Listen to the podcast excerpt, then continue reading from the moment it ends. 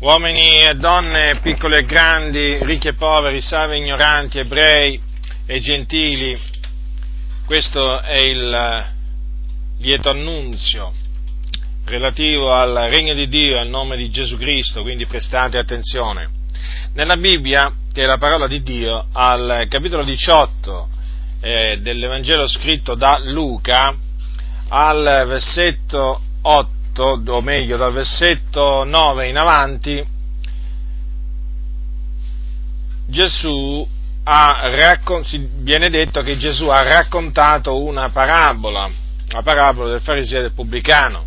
È scritto quanto segue. E disse ancora questa parabola per certuni che confidavano in se stessi di essere giusti e disprezzavano gli altri due uomini salirono al Tempio per pregare, l'uno fariseo e l'altro pubblicano. Il fariseo, stando in piedi, pregava così dentro di sé, oh Dio ti ringrazio che io non sono come gli altri uomini, rapaci, ingiusti, adulteri, neppure come quel pubblicano. Io digiuno due volte la settimana, pago la decima su tutto quel che posseggo. Ma il pubblicano, stando da lungi, non ardiva neppure alzare gli occhi al cielo, ma si batteva il petto dicendo, o Dio, sii placato verso me peccatore. Io vi dico che questi scese a casa sua giustificato piuttosto che quell'altro, perché chiunque si innalza sarà abbassato, ma chi si abbassa sarà innalzato. Dunque l'umiltà precede la gloria, perché Gesù ha detto che chi si abbassa sarà innalzato. E in questa parabola che Gesù ha raccontato chi è che si è abbassato? Si è abbassato il pubblicano.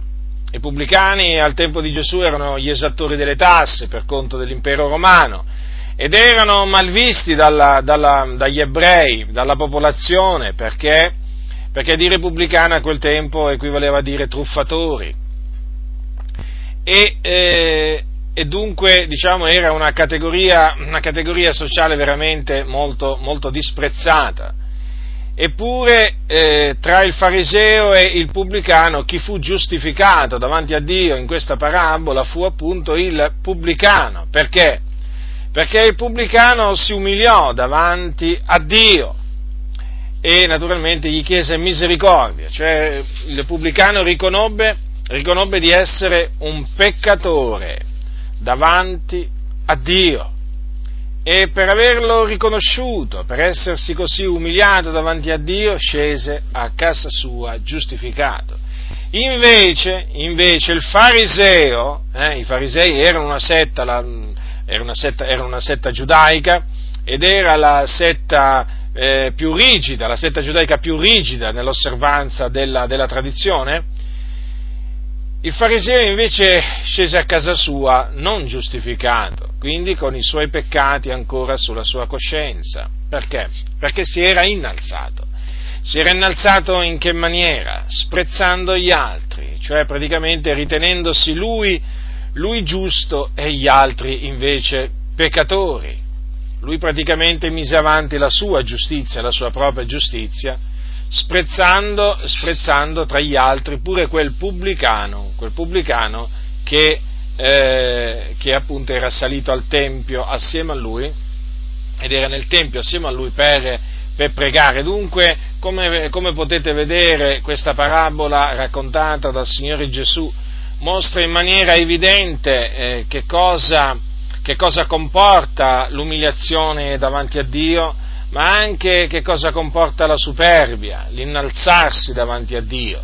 Chi si umilia, chi si umilia davanti a Dio, chi riconosce il proprio peccato, viene giustificato. E invece chi, ehm, chi pensa di essere giusto in virtù delle sue opere buone, rimane, rimane nei peccati e quindi non ottiene nessuna giustificazione da parte, da parte di Dio. Ora ascoltate voi che ancora vivete sotto il dominio del peccato e che quindi siete senza speranza e che quindi siete su quella via che porta in perdizione.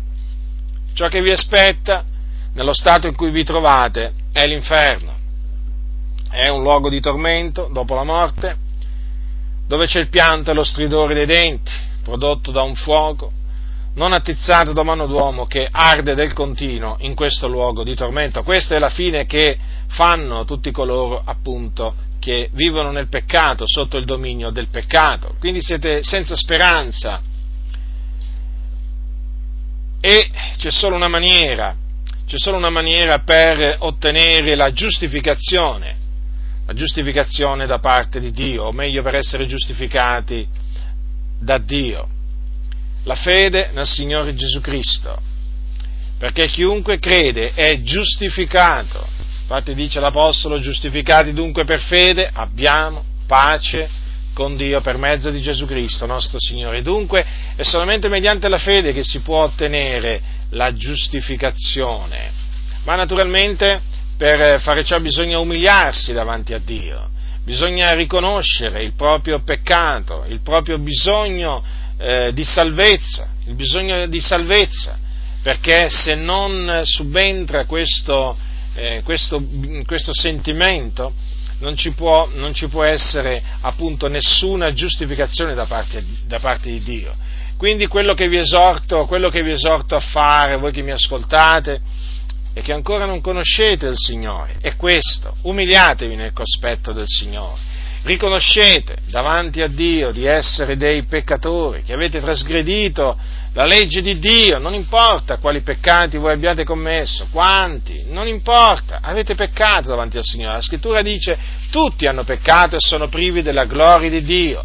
E quindi questo lo dovete riconoscere, perché Dio comanda all'uomo appunto di eh, umiliarsi, di eh, ravvedersi, e dopo naturalmente, dopo, essersi, dopo esservi ravveduti, dovete credere nella morte espiatoria di Gesù Cristo, cioè dovete credere che Gesù Cristo, il Figlio di Dio, è morto sulla croce per i nostri peccati ed è risuscitato per la nostra giustificazione. E così facendo sarete giustificati davanti a Dio. Il Dio vi renderà e dichiarerà giusti e otterrete la vita eterna, in quanto chi crede in Gesù Cristo ha vita eterna. Quindi quando morirete ciò che vi aspetta non è più l'inferno, ma è il paradiso, un luogo meraviglioso, un luogo che si trova nel, eh, nei cieli e dove appunto eh, coloro che ci vanno si riposano dalle loro fatiche, in uno stato naturalmente di coscienza. Ecco, ecco dunque che cosa, eh, cosa dovete fare per essere giustificati davanti a Dio, ma se rifiuterete se vi rifiuterete di eh, riconoscere i vostri peccati, se rifiuterete di ravvedervi davanti, davanti, a Dio e di credere nel Signore Gesù Cristo, quello che vi aspetta, ve lo ribadisco, è l'inferno, un luogo, un luogo tremendo, un luogo orribile, un luogo veramente dove coloro che ci sono piangono e stridono del continuo i denti.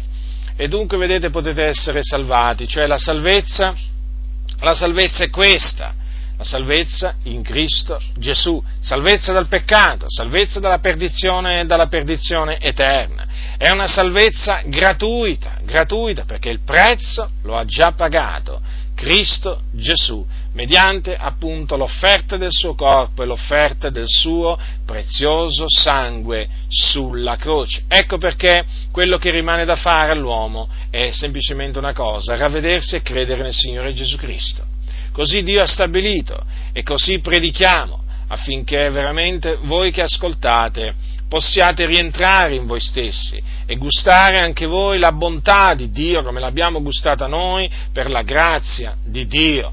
E quando si gusta la bontà, la bontà di Dio non si è più gli stessi, si cambia vita, eh, si abbandonano i pensieri iniqui, si abbandonano le vie inique, si abbandonano le opere inique veramente le cose vecchie sono passate e sono diventate nuove. Dunque, ribadisco, affinché voi possiate ottenere la gloria di Dio, dovete umiliarvi.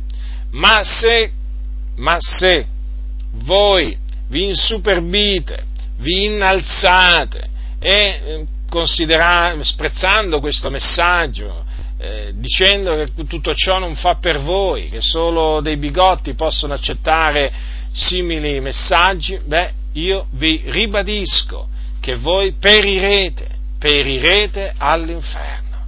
Quindi la via della salvezza vi è stata annunziata con ogni franchezza, non vi lusingo, voi lo sapete, non vi lusingo, se lo facessi non sarei un servo del Signore e cercherei il vostro male, ma io non cerco il vostro male, cerco il vostro bene. Ecco perché appunto vi ho detto con ogni franchezza quello che il Dio comanda agli uomini di fare per essere giustificati, cioè vi dovete ravvedere e credere nel Signore Gesù Cristo. Non posticipate questa, questa decisione perché, perché, non sapete quello che un giorno possa, possa produrre. La vita è breve, la vita è molto breve e può interrompersi in qualsiasi momento, a vostra insaputa. Quindi oggi è il giorno della salvezza, oggi avete sentito il messaggio dell'Evangelo. Non indurate il vostro cuore, umiliatevi nel cospetto del Signore, pentendovi dei vostri peccati e credendo nel Signore Gesù Cristo, e otterrete perdono dei peccati, vita eterna.